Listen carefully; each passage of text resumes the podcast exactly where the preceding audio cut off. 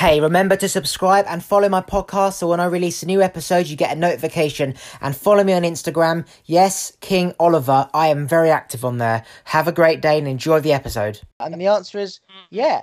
Yes. Amazing.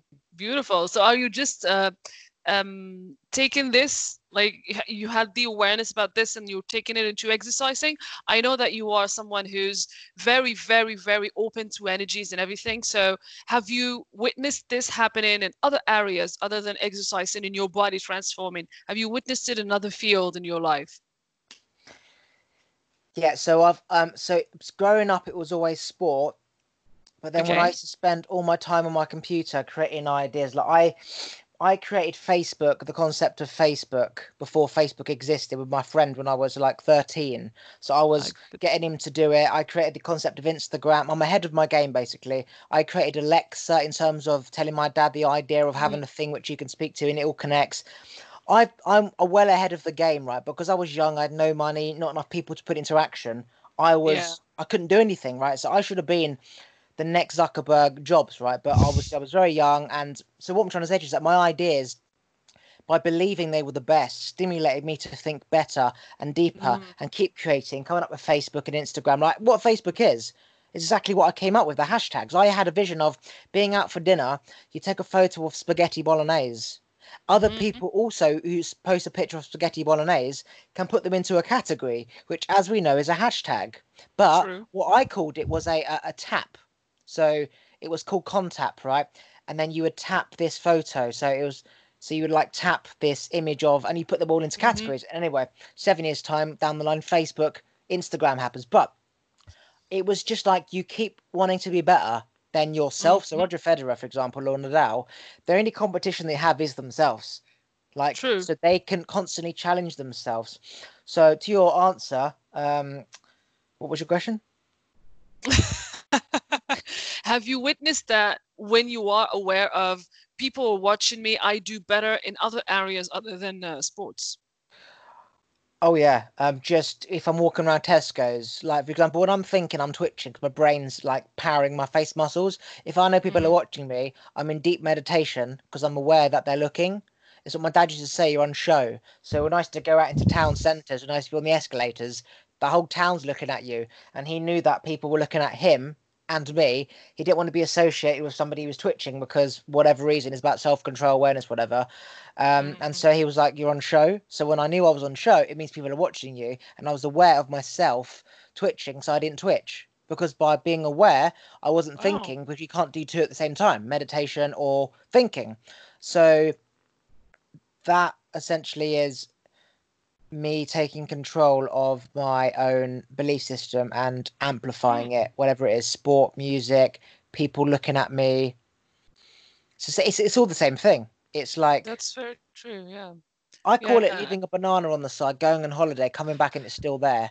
Whereas if you if you move that banana, then it's not going to be there anymore. So you can choose to keep it there, to move it. Like we're in control of like every single thing. You can choose to make more money, choose to make less. And the art of just like not bothering to do action or believing it's not possible jeopardizes those opportunities coming back. It's multidimensional, is pretty much what I'm saying.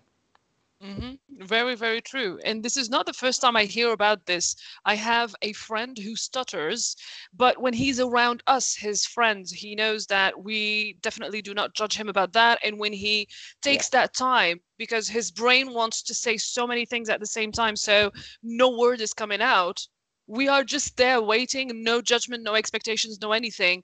He actually doesn't stutter and when we are outside and he witnesses people watching him, as you said, he's on the show, then it starts happening, or when he's nervous or stuff like that. And I saw him throughout the years develop this kind of way to kind of control it when he's in situations, for example, job interviews, or he speaks with a crush, or he speaks with a girl that he likes. He kind of developed a way in his own mind to focus and slow down his mind in order for him to stop stuttering so that this will no longer be the barrier that people will accept him or not you know so it's really interesting to see that even such um, um, I don't even like to call them disabilities. It's like a different way of functioning. That person functions in a different way. Their mind functions in a different way, and they find a way to make it quote unquote normal for other people who are normal. You know.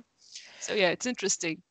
So I used to um stutter and um, mumble and speak really quick. Um, because my brain was very active and so by mm-hmm. i used mm. to stutter and stamina and i couldn't get words out and like because my brain was trying to speak and my mouth like wasn't moving um, and every cure whether it's stamina tourette ocd asperger's dyslexic it's the first belief that this thing you are dealing with exists right? Mm-hmm. I cured Tourette's by coming off the medication thinking it was a load of bollocks and my Tourette's disappeared, right? Same for a stutter. Yeah.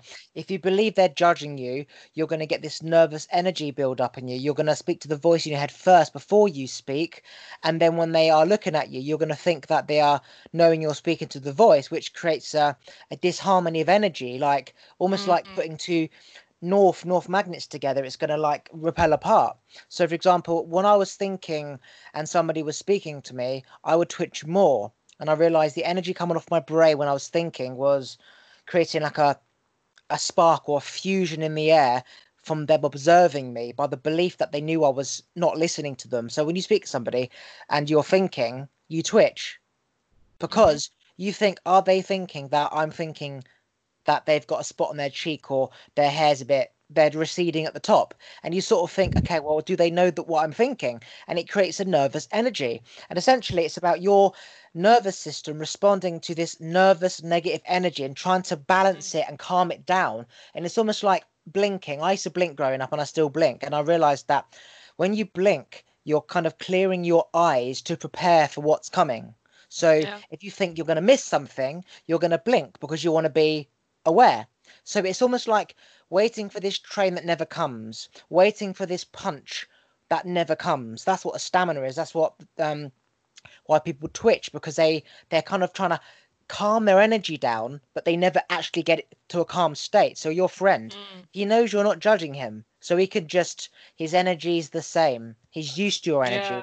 If he's in a social situation, he puts his hand up in the classroom. Everyone's now focused on him, and the more mm. he's they're they're going, "What a twat! What's the fucking idiot? Come on, John, spit yeah. it out!" And he's like, Meh! and you go into your own head, and you get anxiety. Yeah. Your heart starts to pound, and you can't because they're taking away your energy by observing you, like the quantum physics. It knows when it's mm-hmm. being observed if you are observing me, you take away my ability to process the information with the energy that I need to process it. It's almost like I have five screws and I need all these screws to hold up my bed.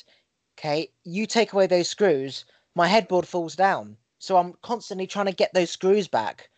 So when mm-hmm. you're observing me, I can't do the job of speaking. You're taking away my screws. And it's the same with dyslexia believing that he can't read because everyone's now expecting him to fuck up on the words and obviously fucks up because he believes that he's got dyslexia. I proved all this stuff wrong. I cured Tourette's, I cured my OCD, dyslexia, Asperger's, whatever, ADHD, because it was a belief that they existed in the first place. But it's a mm. state mm. of mind that if you override that state of mind, which is all about gaining control over your energy levels, is what it comes down to having control over that person's perception of you before they make a judgment, that is what cured me. Mm, very very interesting. Have you have you helped other people get cured the same way? Because this is I I I'm very aware that it could be very simple in explaining. It's the same thing for people, for example, that I work with and they want to become speakers and they want to enhance their communication levels. You can tell them as much as you want, but if they're not willing to change the belief system in that state of mind, you can't push them any further because it needs to start from that person. You need to show them that it's like, to me, it's like a, a non ending cycle. It starts with your belief system and believing in your potential, acting on it, even though it's not perfect, and then enhancing. And then your belief system is to be rewarded because oh, today I don't give a fuck. It's okay.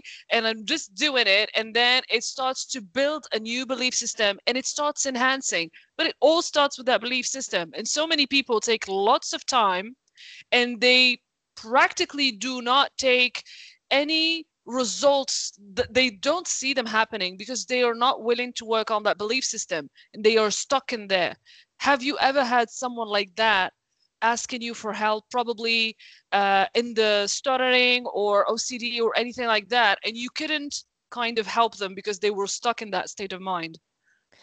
Because i am very aware and i have great judgment i kind of spot them before they even know i've spotted them.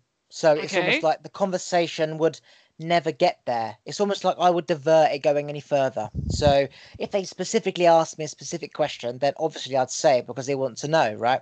But mm-hmm. if you know someone's clearly got shit going on and you can help them, I won't bother speaking because they are not ready to learn. And from experience, I know unless you ask me, you're not going to do it. You'll listen now and they'll be, oh, that's great, great ideas. And then you just go back to your normal life. So from mm-hmm. experience, I have I have forcefully taught somebody, knowing there was an issue, to the point where they wouldn't ask me because I already spotted them. So now I've okay. realized you can't teach them unless they ask you. So I don't teach people unless they ask me. So to your answer to your question, no, nil, mm. because I've already spotted them out who could be helped and who can't, and the ones that can be helped have to come to me first. So the answer is zero, surprisingly, but I know you get what I'm saying. Oh yeah, that's that's true because people who ask for something they already kind of prepared themselves for okay i need to change. I am aware of it and i need to change. And i i, I agree with you. It's the same thing with people who want to uh, okay i'm going to give the example of my sisters for example. I wanted to help them to lose weight because they are really really overweight and it's getting affecting all of their health. And i tried to help them.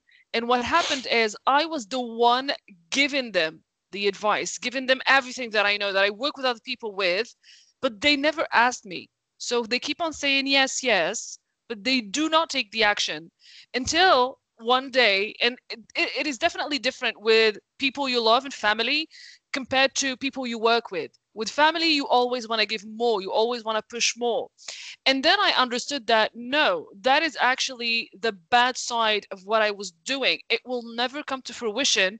You need to step back, let them just observe and witness, and then eventually they come and ask the question how can you help me? When they when for example you go outside they even they can't even walk or play with their kids and they're not 50 or 60 they're 30 or 35 and they're already like they have no breath and they can't even do a proper run then they understand okay there is something wrong with me and i need to change. So i agree with you 100% if they do not ask for it don't just try to give it away it's not going to work it's almost like you have lots of things to do in a day, right? Let's say you've got a weekly calendar, you've got to do this, do this yeah. call, clean the beds, go to your nan's house, whatever, yeah?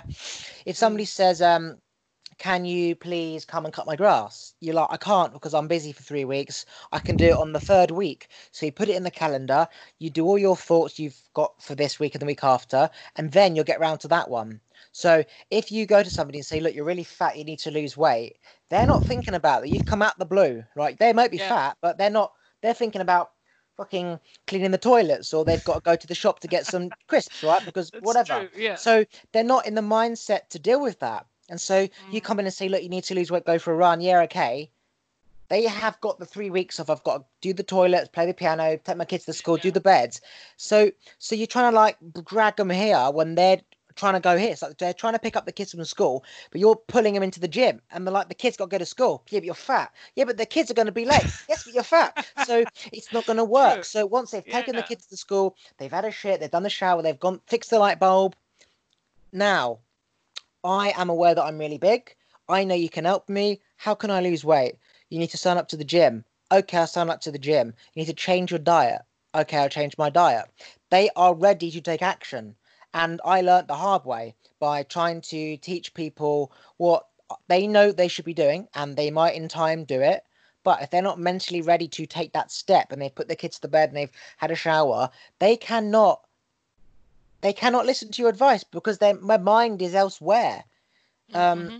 and that's why any pattern takes three weeks to change because you've got to do all the other thoughts first and then that thought. You can't just add in a thought. It's like having a, a, busy schedule all week. You can't just do a podcast call on, on the on a Wednesday because you're busy. Mm-hmm. Yeah. So yeah, you can only help yeah. people who ask to be helped. Mm-hmm.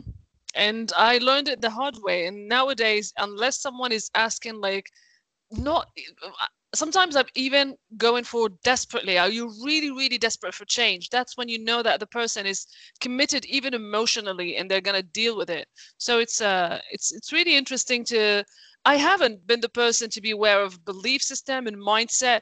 I always was in that first stage when I was growing up, as you explained. Um, I knew that my my family, especially my dad, was always expecting from me to be good at school, to be uh, always focusing on my studies. He kind of expected a grown up at the age of six. Like he didn't even need to tell me to go do my chores or do good at sports. Like he, the expectation was there. So I knew I needed to come at least to that level.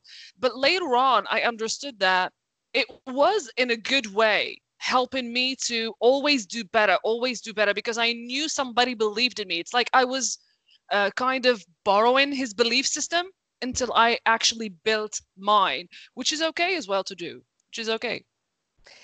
Yes, exactly the same for me. Um, you like that you, you know, my dad was observing me, expecting me to do what he would do, and mm-hmm. um, if it wasn't as he would visioned, it would be not wrong, but like the next part of this podcast will be released very soon. Make sure you have subscribed and notifications are turned on. Stay tuned, everyone.